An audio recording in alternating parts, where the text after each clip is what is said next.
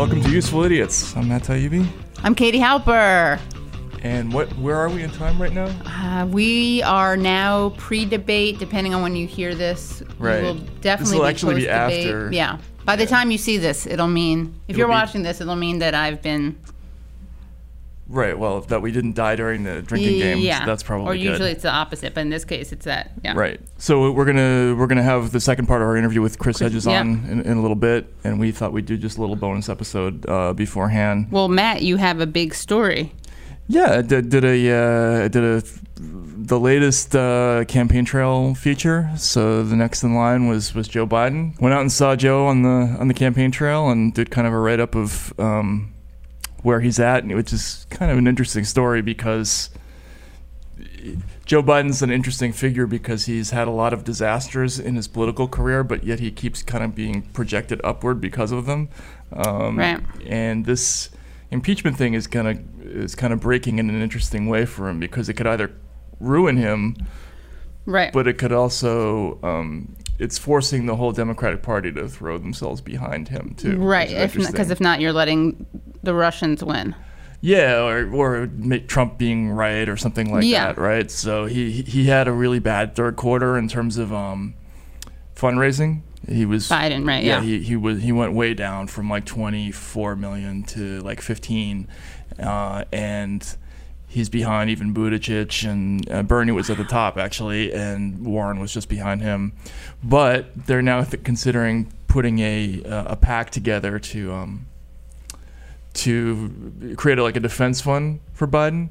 What? Yeah. Who's doing this? So this was in the news as I was as I was putting this to bed. There there's a uh, a group of high profile Democratic donors who are now weighing whether or not that's the smart thing to do. So uh, and the the reason they would have to do it is because they they're trying to figure out um, how to best how best to counter some of the information that's coming out about his son and the stuff about his son is I don't know how do you feel about it I think we said this a couple episodes ago, but it's not it's not great. right And um, I think it's kind of a sign of how much Trump. eh, It's like any, you know, there's anybody but Trump. Right. This is like anything but Trump. Right So anything that happens that isn't Trump level right or Trump related, I guess, kind of gets a pass. Yeah, they've got they've they've got Hunter on with um, interviews today and the, the day- of the debates, and they're basically asking him, should you have? Did you ever maybe have second thoughts that you know getting on the board of a of a you know Ukrainian gas company without actually having any expertise was a good idea? And he he kind of he sort of says, you know, in hindsight, you know, maybe yes, you know. So, um, but the, the the other interesting thing, and and you know, I, I asked the Biden campaign about this, is that um, one of the, the talking points about all this is that Joe Biden, when he asked the Ukrainians to fire um, Victor Shokin, Right, the, who is the prosecutor. that there were no active investigations of Burisma at the time, and in in the last week there were a couple. Of, well, there's an old story that that was actually published in Russia and Ukraine in 2016 that that suggested that Burisma's CEO CEO was actually had his property seized after that moment, so that kind of runs counter to that.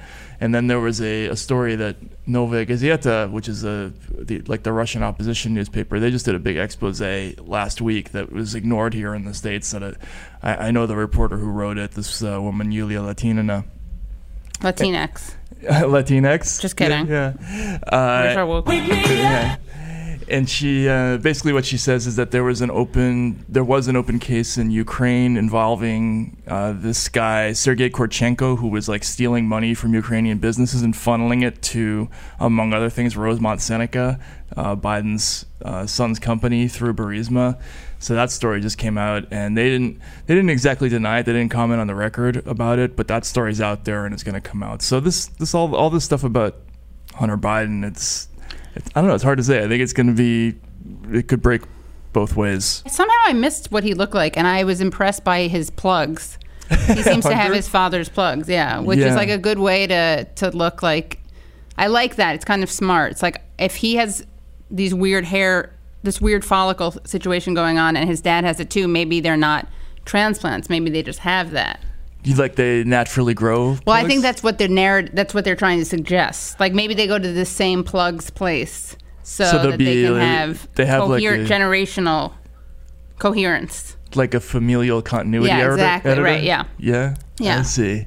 Like there's inter intergenerational trauma. That's the thing. So you can Mm-hmm. have intergenerational hair plugs. Right. Um, I went to school with a girl who had like definitely had the same nose job as her mom did. So that's Uh-huh. another good way to hide it in. So you have Um, s- synchronize the nose yeah, exactly. as well. Yeah, yeah. Yeah, yeah. No, he he uh he's a mess, Hunter Biden. You can get a perfectly good job just being the son of the vice president. You don't have to do anything. Like people Right. will, people will hire you at a private equity company and you'll they'll just put you in an office and you'll make really good money. I'm a human. And you know what? Did I make a mistake? Well, maybe in the, in in the grand scheme of things, yeah. But did I make a mistake based upon some unethical uh, lapse? Absolutely not. Why did you leave the board in April? It's a five-year term. And you chose I not didn't- to I chose continue. not to. Yeah. Why? I think it's pretty obvious why. This is your opportunity to say why. Well, because this is what becomes a distraction, because I have to sit here and answer these questions. And so that's why I've committed that I won't serve on any boards or I won't work um, uh, directly for any foreign entities when my dad becomes president. Like why go out of your like he's on the board of these foreign companies. He he had a he had a seat on Amtrak a long time ago, and and Tom Carper, the senator from Delaware, actually wrote him a letter on his behalf recommending him, and basically his expertise was that Hunter Biden rides rides the trains a lot. Like his dad. Another thing like his dad. Isn't isn't isn't Biden like Mr. Amtrak? Hey guys, back on Amtrak. I guess so, but I mean, I don't know if he ever asked for a, a, a paid Right. job on Amtrak Right. because he rides the trains a lot. Um, and you know, he had that job as a consultant with MBNA, the credit card company, too. And then you know, the other thing about Biden is is, is like I, I don't like to use the word gaffes because they're not. That's not an accurate term for what they are. But I mean, it's gotten out of hand. Did you see the the, the thing about the bathhouses? Oh, that was great. Right? Yeah, Come that was on, really man. great. Yeah. Remember Anderson back 15, 20 years ago? We talked about this in, in, in San Francisco. It's all about, well, you know, gay, gay, gay bathhouses. And every, it's all about round the clock sex. It's all, come on, man. Gay couples are more likely to stay together longer than heterosexual couples. he's still up in the polls. He's still like, despite all these stories about Elizabeth Warren overtaking him, he's still got the lead. And can you imagine what it's going to look like if? No, and there was the bathhouse response, and then there was Warren's response about like if someone doesn't believe in same-sex marriage and they believe in faith or something, how are you going to respond to that? Did you see that? A supporter approaches you and says, Senator, I'm old fashioned, and my faith teaches me that marriage is between one man and one woman. What is your response? Well, I'm going to assume it's a guy who said that. And I'm going to say, then just marry one woman. I'm cool with that.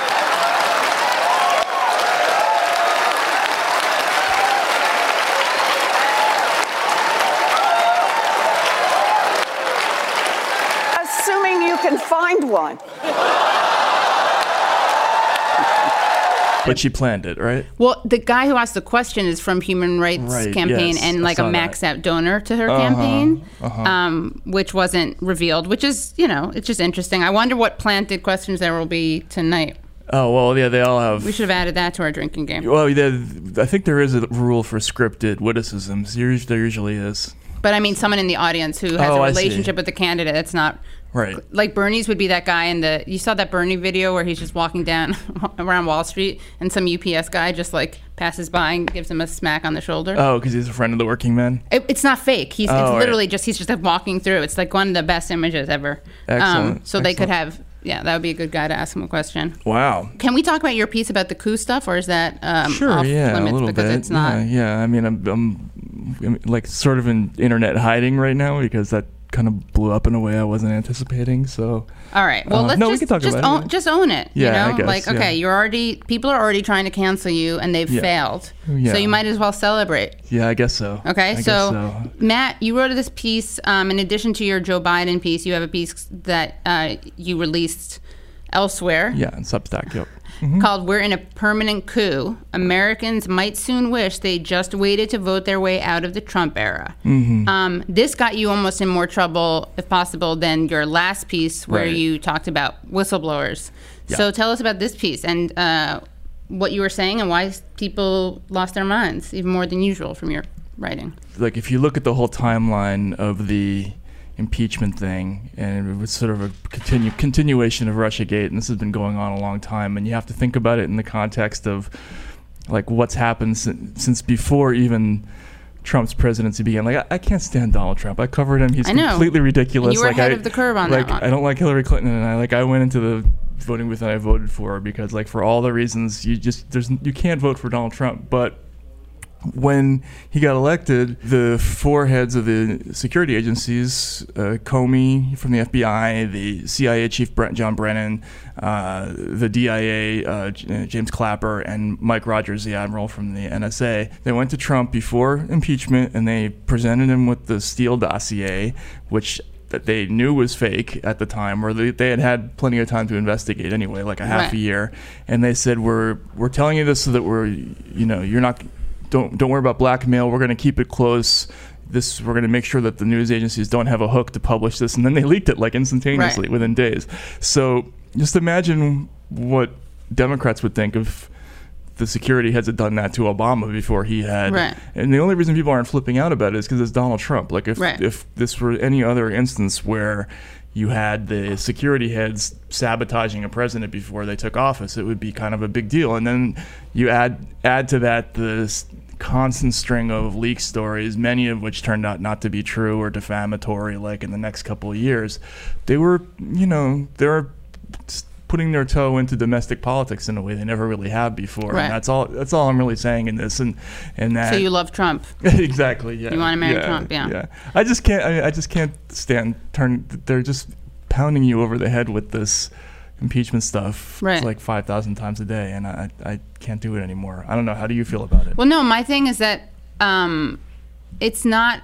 There's this like lack of emotional distance from from what's happening that I think actually prevents people from seeing how to effectively oppose Trump. And so all these people who are constantly talking about impeachment, ironically, I think are in many ways enabling him and empowering him, not intentionally, but I just think that they don't know how to respond to him in a kind of clever way or in a way that gets people who don't already care to care. That's the thing. Like, and I do worry that, um, you know, there's so many avenues that you could go to, to go after Trump, and they're Right. really ab- abandoning those because of the impeachment.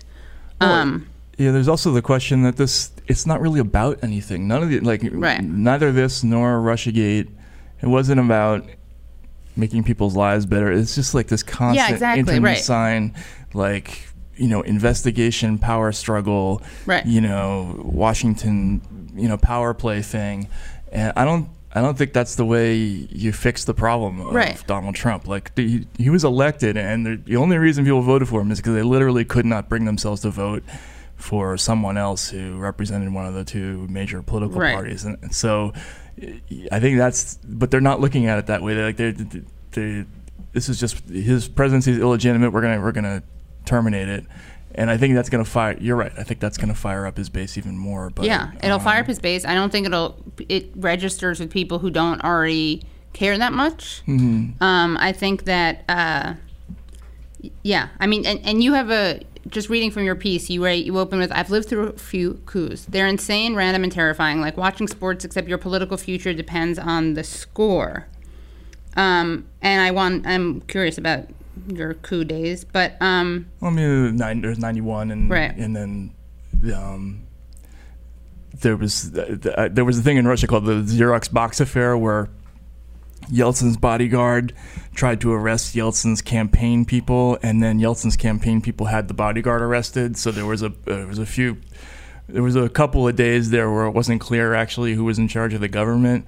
So the, the Russians kind they called that like a mini putsch, you know. The, Right. There was there was a, a moment of uncertainty about who was actually running things. sounds like a Three Stooges. Yeah, it was. It was. sketch. It was. It was kind of like a, an old school comedy. Um, and you know, then there, there was a couple little. It, it, Uzbe- I was in Uzbekistan when Islam Karimov who was the now longstanding dictator there, he he arrested the opposition party while I, while I was there, which not not quite the same thing as like a '91 situation, but um, but you know the the these things start when somebody basically refuses to recognize the authority of the executive, right? And I think you know you're kind of you kind of sort of have a situation like that where the four intelligence agencies kind of broke from the president before Right. they. So that's Right. all I'm really saying. Which is why it was people's minds broke when, with your piece about whistleblowers because again they were like you were saying whistleblowers kind of by definition are vulnerable. They lose a lot. They lose their you know their their homes, their their work, their jobs, sometimes their families.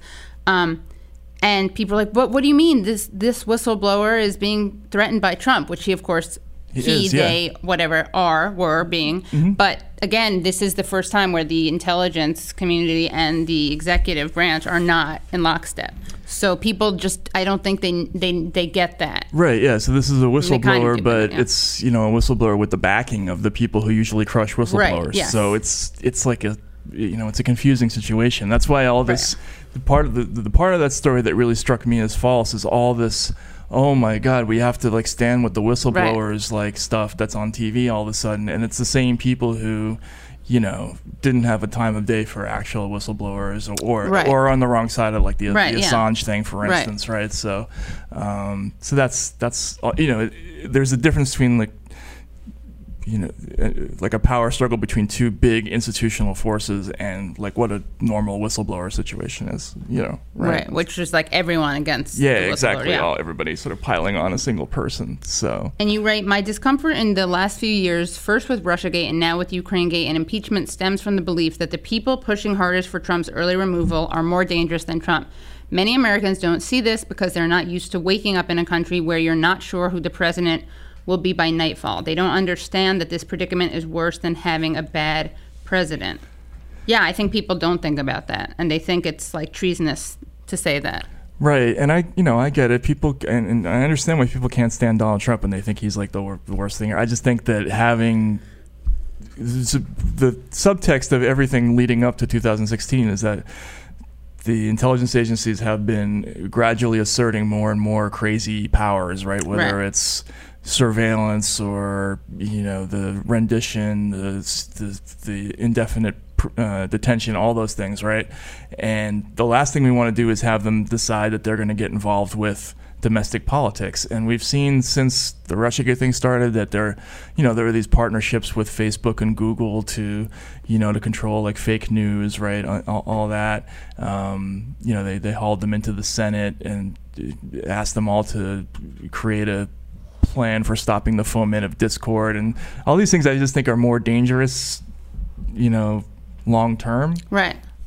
But you know, I could be wrong. It's just that's no, just my I mean, take yeah. it. well, you, you, and and you say, um, I don't believe most Americans have thought through what a successful campaign to oust Donald Trump would look like. Most casual news consumers can only think of it in terms of Mike Pence becoming president. The real problem would be the precedent of a de facto intelligence community veto over elections, using the lunatic spook world brand of politics that has dominated the last three years of anti-Trump agitation. CIA, FBI backed impeachment could also be a self fulfilling prophecy. This is also a really good point. If Donald Trump thinks he's going to be jailed upon leaving office, he'll sooner or later figure out that his only real move is to start acting like the quote unquote dictator MSNBC and CNN keep insisting he is. Why give up the White House and wait to be arrested when he still has theoretical authority to send special forces?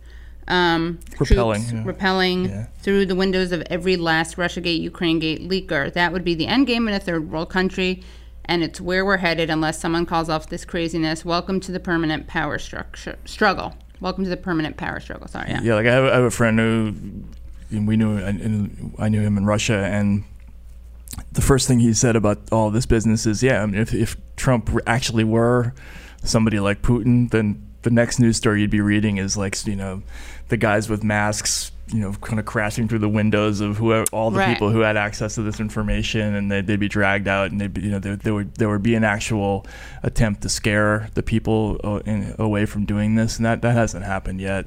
Um, but it could. I mean, you know, the, if, Right. if he thinks that the, that this is the this is the end game in countries where presidents are afraid to leave office because they think they're going to get jailed, is they they always inevitably like exercise more power Right. when they were worried about that. So that's why it's always good to have the peaceful transfer of power whenever you can, even Right. you know. So And what does the CIA and the FBI do that's so bad to play uh, to play liberal um, person Matt Matt Taibbi?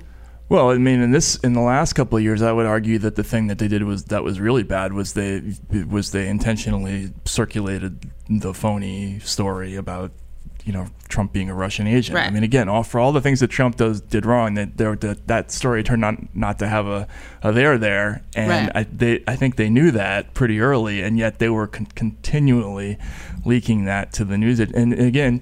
People think of it. They don't. They don't think of it in terms of the presidency. They think of it in terms of Donald Trump. Right. So screw him, right? Yeah. But actually, it's kind of you know, it's not good for the country to be leaking word that that the president is a foreign agent if he's actually not. You know, I Yeah. don't see what the so so that's what the the, the thing that I worry about is if this works, there's going to be a precedent for how to do this. You just Right. continually push stuff, and you have allies in the media who are going to help you do that, and you know. But also in terms of just the like recent history of the FBI and the CIA, I think people they've become so kind of like neocons who used to Oh, be seen yeah. as war criminals. They've become so rehabilitated, relatively speaking, just by Trump's existence. Um, Well, right. People don't think about when we just had we had a court case just last week where we found out that the FBI was doing tens of thousands of, of warrantless searches per month. You know, they're accessing the NSA's FISA database. You know, the CIA. You know, has its drone assassination program. You know, again, the secret prisons, all that stuff. I mean, this stuff is all terrible, right? Right. Objectively, they're in, you know doing paramilitary operations in like you know in seven different countries or whatever it is, and stuff's all bad. I mean, Right. yeah, so, but yeah, it, and and I think the thing is, public opinion on that has radically changed since Trump came around. Because if you remember, bef- heading into 2016, you know, there was a lot of anger towards, uh, you know, this about over the surveillance thing, over you know, so. It's, it's it's been interesting watching all this. yeah. Let's talk to Chris Hedges, who has a lot of interesting things to, to say about uh, about journalism and about his career, and it was a great talk. Also, not a fan of the uh, intelligence community. That's true. He is not. I always thought that your career really embodied something that Chomsky talked about in manufacturing consent, which is that the the pressure isn't really so much nobody comes and red pencils your copy and tells you not to write this or that. It's more about the point of hire, right? If you're if you're the kind of person who doesn't kind of write what they want, you just you'll get a reputation for being a difficult person or emotional or one of these Right. things, and you just kind of won't make make your way up the. You're, you Well, they'll get- send you to like you know night business. right. That's what they did to Ray Bonner, something like that. Yeah, yeah, or yeah. obits, or Right. Yeah, Right. something like that. So what happened? What was your denouement with the New York Times? Because obviously you, you were writing front page stories. You did. Uh, you were, you were covering, you know, all the major events, you know, overseas in the '80s, '90s, you know, early 2000s. Um, obviously one of the one of their most valuable correspondents. You win the Pulitzer Prize, but there was tension, right? So what, what happened? Well, there? because people like me, uh, newspapers or news organizations need people with my characteristics, which is basically comes down to um, if you go there, we'll kill you, and we go anyway. Right. Which is doesn't really fit into a corp- the corporate mentality of the New York Times in the newsroom.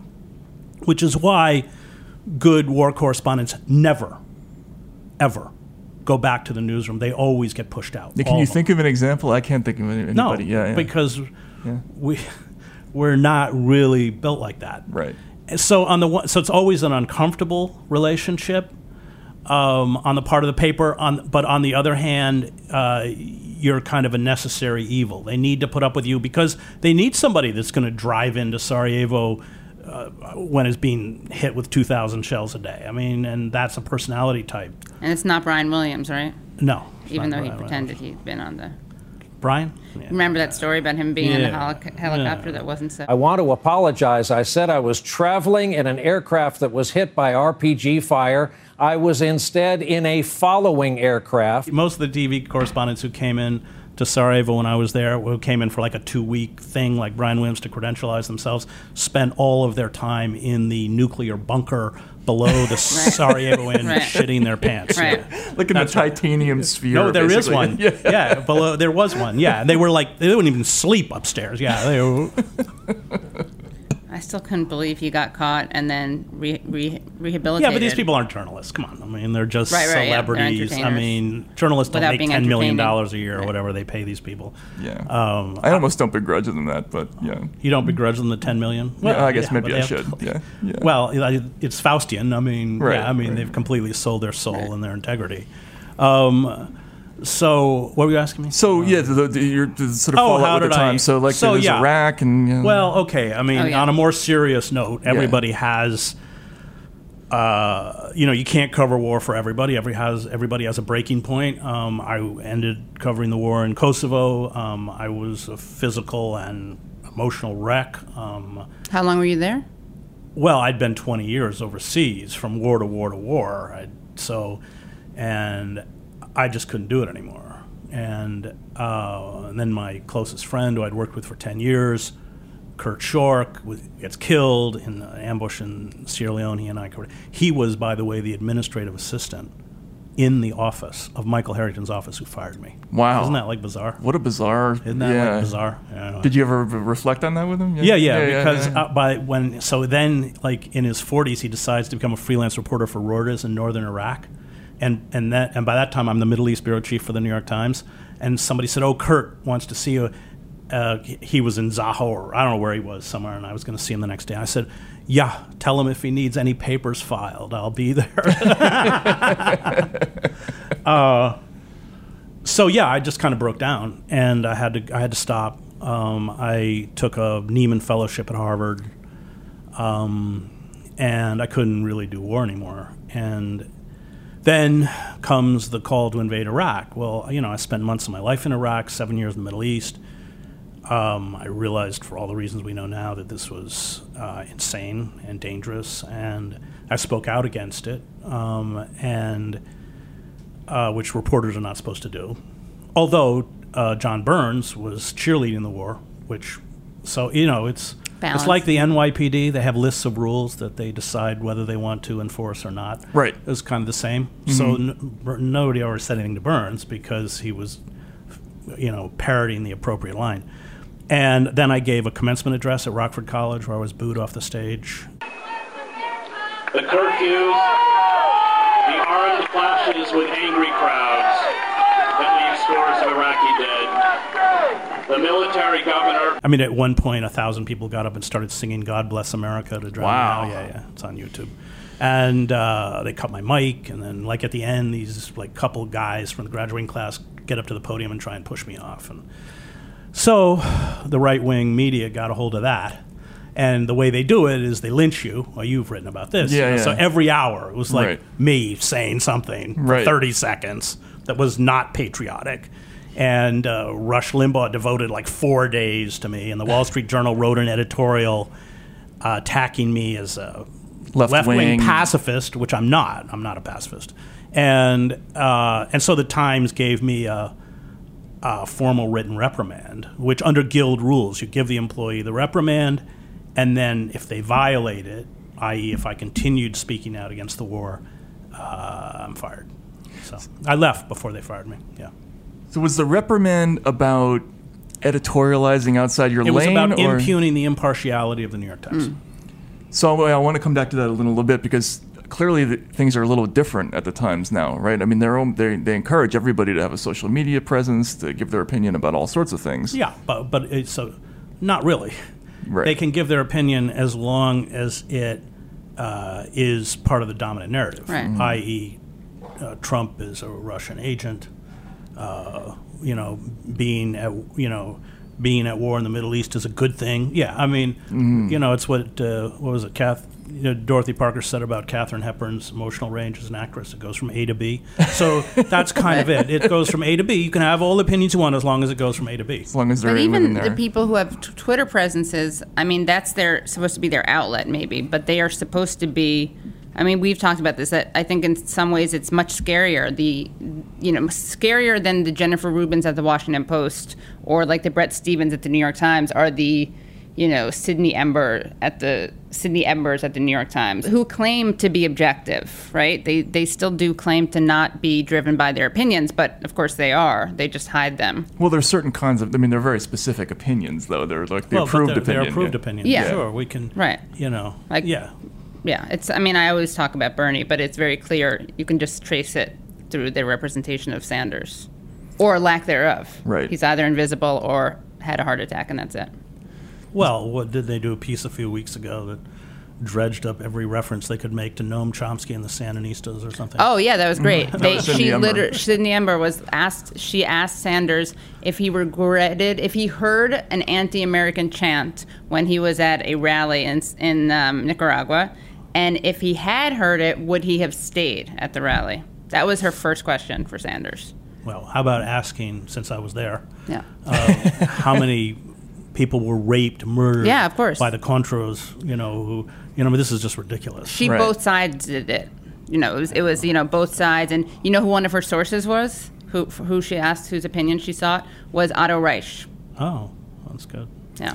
But that's a classic worthy and unworthy victims thing that Chomsky talks Yeah, about, right? Yeah chomsky nails that the, completely, the whole yeah. con- That's right. Contras were Yeah. were you know they were they were Yeah, yeah. no, right. well, I, okay, let's steal Matt Taibbi without. So Matt Taibbi writes, the great author Matt Taibbi writes. no, you are a great author. So uh, you correctly point out that you know priests are being killed in Central America uh, by death squads who are funded by the, and backed by the United States, and then a priest is murdered in Poland at exact almost Right, exactly the right. same time, and Right. it's oh the great mar- that Right, is yeah, the perfect wringing. illustration of Yep. Right. worthy and unworthy victims. Right. So we have that completely, yeah. And then Ember goes back and interviews one of the people who was doing PR literally for the people murdering the priests. I mean, he worked for the Reagan administration. Oh right right. Like killing pro con, pro Sandinista stories and killing anti uh, Contra stories. which they revive journalists. only because they only care now because it's somehow tangentially connected to Sanders, Right, which is something. but that they still care in the wrong way. Right, yeah, like they're not. They still think the the Sandinistas are the bad guys. Well, let me tell you uh, about the New York Times. There are no rules written on the side of the wall. But if you're an astute, i.e., you know, careerist, you very quickly figure out what they want and what they don't. And if you give them what they want, you will be rewarded. And you know, the famous story is uh, when they had the 1968 uh, student takeover at Columbia University, and Abe Rosenthal got his butt up there as fast as he could to write about how they, uh, you know, uh, defiled or destroyed the books in the president's uh, library. You know, I mean, stories like that. Well, he, you know, that assured is rocketing the publisher who who sat on the board of trustees at Columbia. I mean, so yeah, it, it it's careerist, and um, so when I was hired by the Times, I most people get vetted at the institution for uh, usually up to a decade before they become a foreign correspondent. Because I think because of the Arabic, I got hired. I was only in New York for seven months, and I'm overseas so what they want is they want before they send you out they want to know that you've been domesticated Right. yeah Right. yeah and if you if you know that that's the whole and so those people who i mean you know roger cohen i mean he's the perfect example i mean they know exactly what to say what the appropriate opinion is uh, and They're reliable. yeah, they're Reliable reliable to the power elites who run the paper and and the power elites whom the hierarchy of the paper are in alliance with. Yeah. One thing that uh, and this I want to segue to the work you've done since you since you left the Times, like your recent book, um, you know, America a Farewell Tour. Uh, I, I think it's really interesting. We talked before. You were- like when you were doing the reporting from Gaza, you talked about how. Um, when you're there, there's just so many stories you just don't know Yeah. what to do. with. Like it, it's like an, it's like it's so overflowing with stuff. If you're in the right part of the world, or basically almost anywhere in the world, you can look in any direction and find a front page Yeah, worthy story, right. right? But now, if you're here in America, you just go to any any small town in this country, and it's just you know wall to wall misery, horror, Yeah. and somehow it's just not appearing on the news, right? You do you, you, like essentially.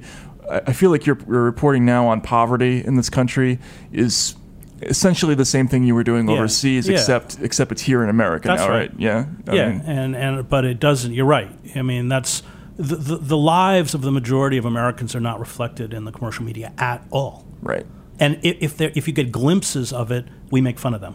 right. That's it. they're being chased by cops in that show, right? Yeah, or Yeah. they're like on Jerry Springer, and Right. you know they've slept with their cousin's daughter or whatever it is. You know, I mean, Right. that's it. And Yeah. so, uh, and you know, you've written about them too, and uh, uh, and and so it's just you know. It, it, it, all, the, the vast majority of the American public who are really suffering are just cartoonish, cartoon figures. I mean, that's why I liked your book on Eric Garner so much. Uh, who a flawed individual as we Right. all are, and yet by the end, you know, your heart just breaks for him, for his family, and for all the other Eric Garners and all the other people trapped in this system. So um, it's a very frightening time because those voices uh, are not being heard. Those experiences are not being imparted. Even the physical reality that they live in is not disseminated through images. Yeah. Right. I mean, but there, are- the, like for instance, your story. I think her name was Christine Pagano. Yeah, the yeah. one, like this, like I thought that was su- such an interesting way to do that story. Talk talk about the opiate crisis. You you just followed her whole Yeah. progression, right, from just beginning to take a few pills Yeah. here and there. that's to- how it usually starts. Right, and next thing you know, you're in Atlantic City being stabbed and raped at the same yeah, time. And yeah. but that's a it, it's a that was such an affecting story, and yet why don't why why isn't one of those stories on television basically every day? Right? I mean, well, because it's a downer, and Right. because it's all about profit. It's all about, uh, you know, it's commercial. It's it's the, look. I mean, now it was bad enough when you had newspaper empires, Hearst, and everything else, but now it's different. Now you have like huge corporations, Viacom or whatever. And, and news is just one revenue stream of perhaps hundreds of revenue streams and that revenue stream competes. And if you can't compete, you're replaced, which is how you get Zucker on CNN. It, CNN is just ESPN for politicians. Right. That's it. yeah. Did you Yeah. say that? No, I, No, some, okay, somebody I said wanna- like Washington was Hollywood for ugly people, but it's it's, it's the same same that's the New concept, York right? Times. Is it? Yeah. Can you set up the story because people who, who don't know it? Oh, um, sure. I'm sorry. Yeah. no, the- it's okay. Can you talk about a little bit about Christine Pagano, or, or I mean, just that? Well, I write. So the book, America: The Farewell Tour, it it it it, it, it it's based in the understanding by the sociologist Emile Durkheim, his great book called On Suicide, where he he goes out in France and asks what is it that drives individuals or groups of people to engage in willfully self-destructive behavior, and he he says it's this rupture of social bonds. That's where we get the term anomie. Right. And that's, of course, what's happened. That's the root. The, the social bonds have been ruptured. Uh, people feel they don't have a place. People feel they don't have a future. Uh, people f- are forced to live without dignity, and work is about dignity.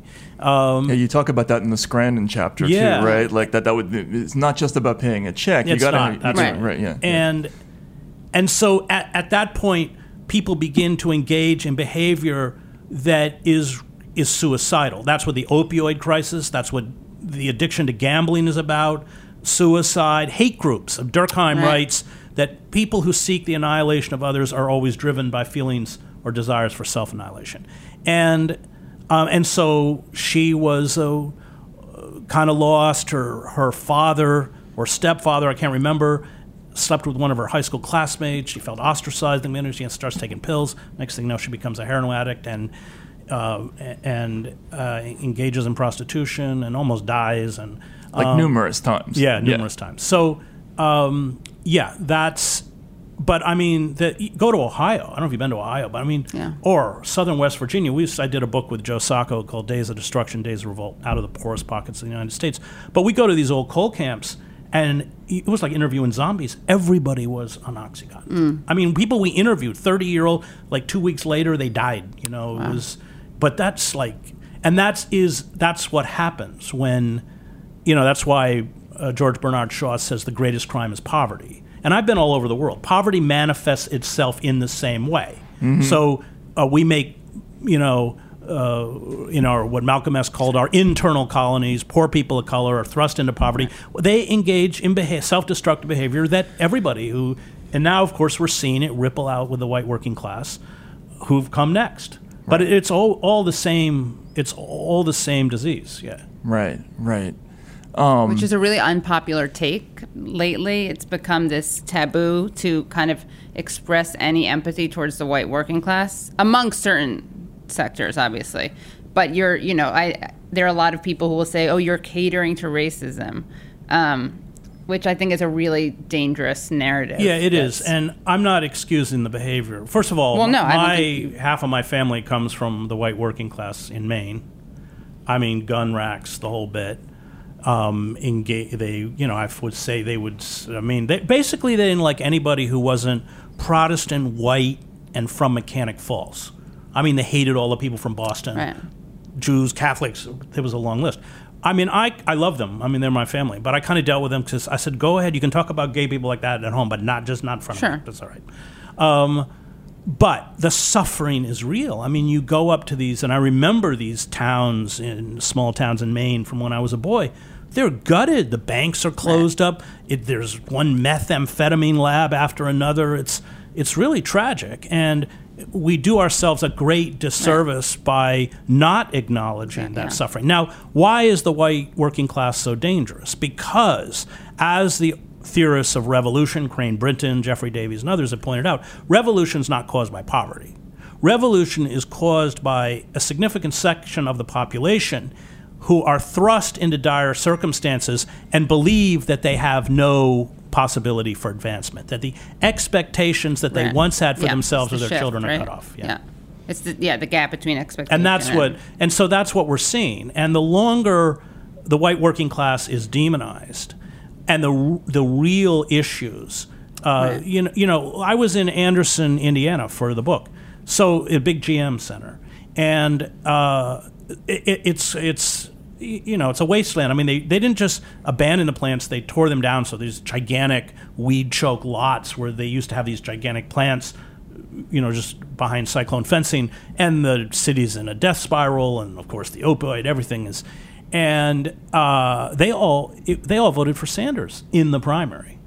They did, Right. And I was talking with the old UAW people. They said, "Uh, "Okay, we know you're going to vote for Trump, but but vote the Democratic slate for the for you know the state." Uh-huh. They didn't even do that. Right. They weren't going to vote for Clinton. right. I mean, you know, we talk about lies that Trump.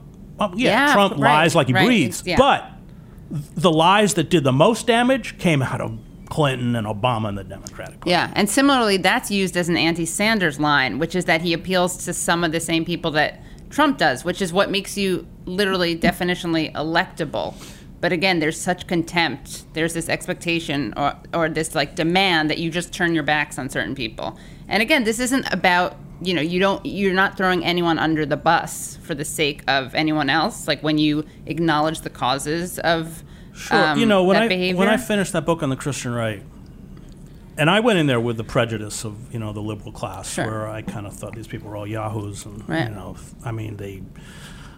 I was at the Creationist Museum in Petersburg, Kentucky, where they had I'm not making this up a reconstruction of the Garden of Eden with Yeah. T Rex with a saddle because Adam and Eve Right. used to ride T Rex around and they're but- on it, isn't there? uh, Aren't no, they're not on it. They're, they're, they're on it? actually in the water and Oh, like okay. naked, but you, Yeah. Eve's position so you can't see her plastic breasts or anything. And uh, and the guide is saying, "Well, I'm sure you all wonder why T Rex has such uh, big teeth. It's it's because they use T Rex to open the coconuts. Oh, it's yeah. like that. Then we went into the Noah Ark exhibit and." How did they get dinosaurs on the ark? Well, no, only put babies dinosaurs on the ark. Oh, that's so oh, is this cute. the Kentucky Museum? Yeah, yeah. Oh, I love that. That's Baby one of my favorite places There in the go. country. Yeah. So, but I came away. I I actually wrote my first chapter on the book was called Despair because the stories uh, that these people endured the sexual assault, domestic violence, struggle with alcoholism, opioid, everything, uh, you know, uh, bankruptcy, evictions were real. Yeah. And it thrusts them into this world of magic Jesus. Right. And by the end of the book, I said, if you want to break the back of this movement, these people have to be reintegrated into the economy and the society. Otherwise, forget it. And of course, now it's worse. Yeah, even if you have no empathy, just if you care about. Yeah, but you can't hear those suffering- stories and not- No, I know, yeah. but I'm. I mean, I, I have it. I think we all have it here at this table. Right. But even people who couldn't care less and who think that all these people have like a full set of teeth per family, you know, all these Right. like stereotypes. Cliches, yeah. even if they care about the victims of racism and sexism, misogyny, and homophobia, all the things they claim to care about, then they need to. We need to be addressing. Yeah, but the important thing to remember is that these people are being used. I mean, their their despair is being manipulated by Right. these mega pastors who are white male millionaires. Right. Um, you know, and people say, well, how can the evangelicals build an alliance with Trump? I say, no, no, you don't get it. Uh, these me- the only difference between these megapastors and Trump, at least from my reporting, is that the sexual proclivities of the megapastors is probably kinkier. Um, yeah. but they're the same people. Right. Totally. Joel Osteen. I mean, these people are just scum. Right. They are totally the same people. Right. Right. It's it's actually the same legend of success. Right. Yeah, You, you follow Yeah, me and you'll, Yeah, you'll yeah, get to yeah, yeah, yeah, yeah. Yeah, he just talks about his sex life, and they don't. Is there? I feel like when I read your your stuff now, that is there like a Studs Terkel element to what to the to the mission that you're going? I mean, essentially, I feel like you're filling a role of just relaying what the actual experiences of ordinary people are. Like that's that's that's kind of a, a form but of that- reporting that's been devalued It's almost called completely. journalism. Right? That's no, I, what- I, that's- under, I understand. That's what that. we should be doing. That's what we should be doing. We should be lifting up the voices who without us would not have a voice. That, for me, is the fundamental definition of journalism. It's what you do, and it's why I admire your work. And and we've forgotten that. It's not about sitting around interviewing powerful people. That that's you know puts you in the role of a courtier, not a journalist. Uh, so I kind of look at it as absolutely basic and fundamental to what it means to be a journalist. But unfortunately, that is, you know, uh, a vision that has just been completely marginalized within the media landscape. I mean, the, the, the model now for being a reporter, it, like it, what you just said, this really speaks to something that really bothers me is that it, it, it, it so emphasizes the closeness to high level sources, Yeah. right? Yeah. Like that, that who, that's who the big stars are in the business now, or the people who, who know eight people in the NSA and the White House or whatever it is, and, and that's your daily news cycle is a continuous Right, series and of and they lie to you, and you repeat the lies. I mean, Right. you know, explain to me how that is journalism. Right. And and and what you do on the one hand it's simple, right? You just walk outside basically, right? But you have to be able to have the ability to empathize and connect and understand what the forces that are behind everything and that isn't that the job? I mean, it yeah. seems like yeah. But it's also fun. I mean, Yeah, I'm it- sure it you is, feel it too. I like reporting. yeah. I find it, I I enjoy it, and I learn a lot, and my mm-hmm. own expectations get shattered. It keeps you intellectually fresh. I mean, you're not you know living off past capital. You're forced to go out. Uh, I mean, I'm writing a book now on prisons. I teach in prisons in New Jersey, but I'm driving around and interviewing the kids, interviewing the mothers in housing projects in Paterson and everywhere else. And uh, yeah, you know, we were talking before the we went uh, started the show about Russell Banks. I think probably America's greatest novelist. But Russell, go, that's what keeps his stuff fresh. He's constantly going out, and uh, he his last book was on the. He read an article in Miami about pedo, people, sex offenders living under a bridge, Right. and he went down there with a notebook and. And it's yeah, so Right. uh, and you, you do have to find a way to look at the world from their point of view, Yes. which is not always easy, Yeah, right? but you, yeah. but but it seems like the, the this this prison experience of yours has really been uh, yeah, it- I, I, it's I love exhilarating those. for you. I love right? those guys. Yeah, Yeah, right. yeah. You teach, right, as well? I teach through Rutgers, so I teach in their BA program. Yeah. Uh, I know we've, we've had you on for a while already. Just a couple of things. The has the business of journalism changed at all in any fun, in, like in the last, I don't know, five years or so? Like, what what's what's your vision of how the the business works these days? And what, especially the New York Times, like it seems like they've even since you were there, they've they've changed their stodgy old ways a little bit. Uh, if you had any insights into that, they've they've had a lot of really interesting controversies in the last couple of years, um, including the the release of that uh, that town hall with Dean Baquet and everything. Well, the Times is a diminished organization. I mean, it's always an elitist publication, of course. I think for me, the most disturbing thing is kind of what gravitas it had is gone. The book review is awful. The weekend review, the op-ed page. I mean, where do they find these people? I mean, Bret Stephens. First of all, they can't even write. Uh, I mean, much less think. Um, yeah, it's appalling. Love him. and uh, and then they and then they kind of uh, yeah there's the tone uh, you know of is different um it, it's kind of times light i think um it uh and because it's lost that gravitas um it you know it spent two years slogging the whole russiagate stuff um, which uh, I don't want to sit here and keep quoting you. You pointed out, I think is, and I think you're right, is probably more devastating than uh, selling us the weapons of mass destruction in Iraq. Um, so, uh, yeah, they're they're kind of morphing into MSNBC into print, and I Yeah. hate MSNBC. yeah. My, one of my favorite genres of New York Times coverage is the how do the Israelis feel about this violence that they're inflicting yeah, on well, that's Palestinians? nothing new. That is so old. That's Do you But want it's a- to, yeah. actually, Chris has a, some unique insights there because you used to, you want I- to talk about that? Well, the way it works, so, you know, let's say I was in Gaza when Israel carried out airstrikes against various Jabalia, various refugee camps. And so out of Tel Aviv, they go, a surgical airstrike Right. against a bombing. Well, you know, th- this is like, was great for me because I was there and I counted the bodies mm-hmm. and I said, no, no, the whole street was destroyed. I mean, it was within the narrow confines of American journalism, I could, I could expose the Israelis' lie, the lie. So, but what they do is when you're writing about a particular assault, and this did not happen in other conflicts I covered for the New York Times, like Bosnia. Every other paragraph is the the Israeli Defense Force spokesperson. Right. out of it. Yeah. So Ahmed says his entire family was killed by bomb. Well, in Tel Aviv, Colonel what whoever says that's just completely untrue. Ahmed's family is perfectly fine, or whatever. You know, I mean, I. Right. And so it it's this kind of back and forth kaleidoscope, weird kind of journalism. And the end of it, you can believe whatever you want to believe, but it, it essentially mutes or uh, uh, dilutes so uh, effectively the truth. Now, if I did talked about a massacre in Bosnia, Right.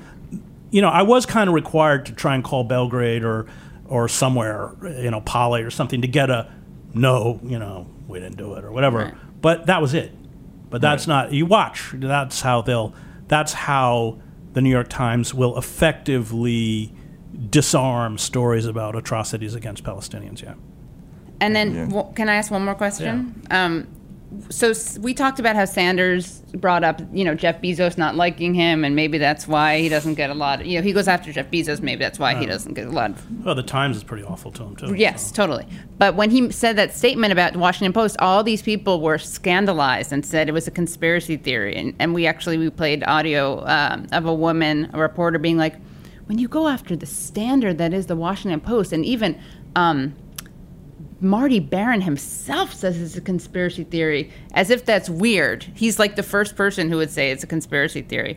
But um, The Marty Baron. yeah, the Marty Baron, like the person who has a t- conflict of interest with saying it's a uh, not a conspiracy theory. But I think a lot of people don't understand how this kind of um, narrative control works. I mean, I don't know. Is it is it censorship? Is it soft censorship? The way that people are are kind of either self-selecting. No, it's not. It's not censorship. So what- It what's the goes back term? to the point I made before that you you, you know Right. what the paper wants, and and you know when I worked at the Times, you had I think uh, twelve hundred people who worked there.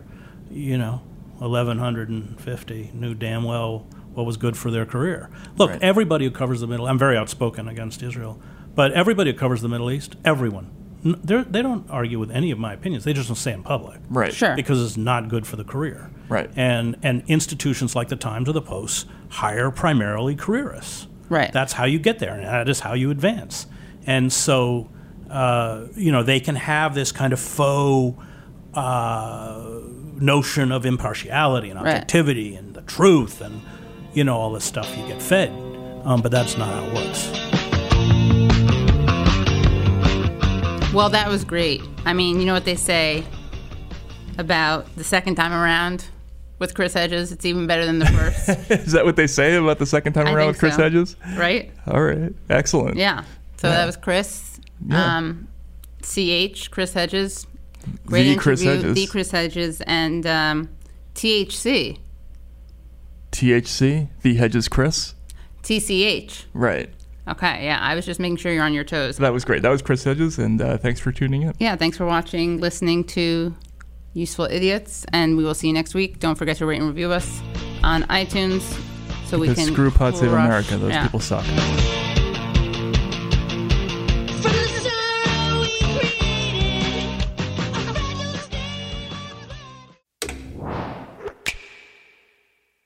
Bigger Pockets portfolio of podcasts are worthy of your investment. We're having a real conversation as real real estate investors. New episodes available every day. It's important to buy where it makes money and not necessarily where you want to travel to. Bigger Pockets, On the Market, Rookie Real Estate, or Money Podcast. The purpose of flipping is to create more cash so then you can reinvest into other types of properties. The Bigger Pockets Podcast on YouTube or wherever you listen.